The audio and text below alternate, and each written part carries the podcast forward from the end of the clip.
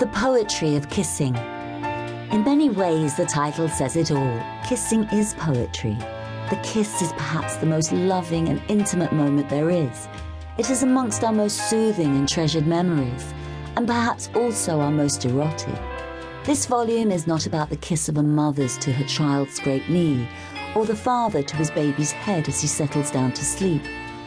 When poets talk of the kiss, they describe the longing and desire, the want and hunger to be part of something that so connects them to another that it can transcend all manner of reason and decorum.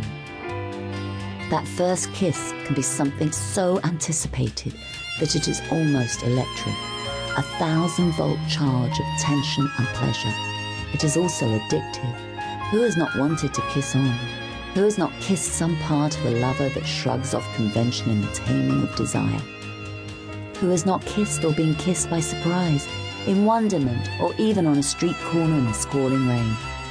The kiss takes us where our dreams want to go. Our poets here range from the Bronte sisters, Elizabeth Barrett Browning, Kipling, Shelley, Tennyson, Byron, John Donne, Daniel Sheehan, Robert Louis Stevenson, and Rupert Brooke. This collection of poems is read for you from the lips of Ghizela Rowe and Tim Graham.